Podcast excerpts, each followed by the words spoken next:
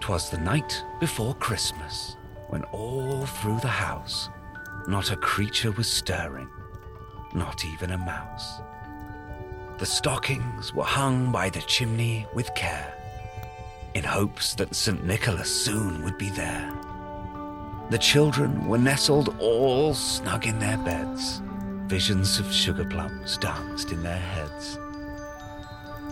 And Mamma in her kerchief and I in my cap had just settled our brains for a long winter's nap. When out on the lawn, there arose such a clatter. I mm. sprang from my bed to see what was the matter. Away to the window I flew like a flash and tore open the shutters and threw up the sash. The moon on the breast of the new fallen snow gave a luster of midday to objects below.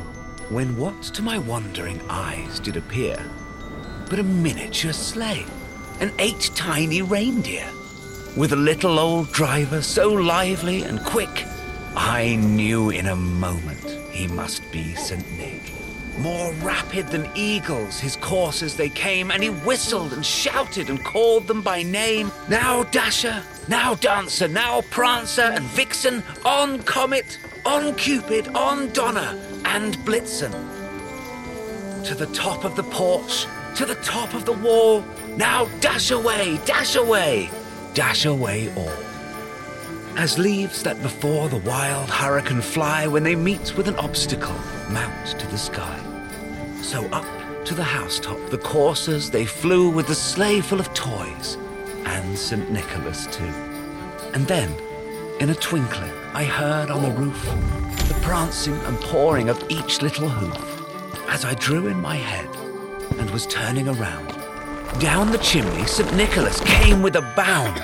He was dressed all in fur, from his head to his foot, and his clothes were all tarnished with ashes and soot. A bundle of toys he had flung on his back, and he looked like a peddler just opening his pack. His eyes, how they twinkled! His dimples, how merry! His cheeks were like roses, his nose like a cherry. His droll little mouth was drawn up like a bow, and the beard on his chin was as white as the snow. The stump of a pipe he held tight in his teeth, and the smoke, it encircled his head like a wreath. He had a broad face and a little round belly that shook when he laughed like a bowl full of jelly. He was chubby and plump, a right jolly old elf, and I laughed when I saw him in spite of myself. A wink of his eye and a twist of his head soon gave me to know I had nothing to dread.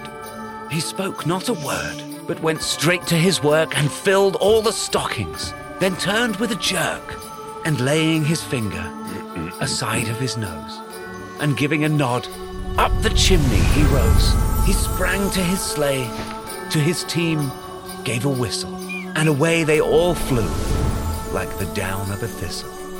But I heard him exclaim, ere he drove out of sight, Happy Christmas to all, and to all a good night.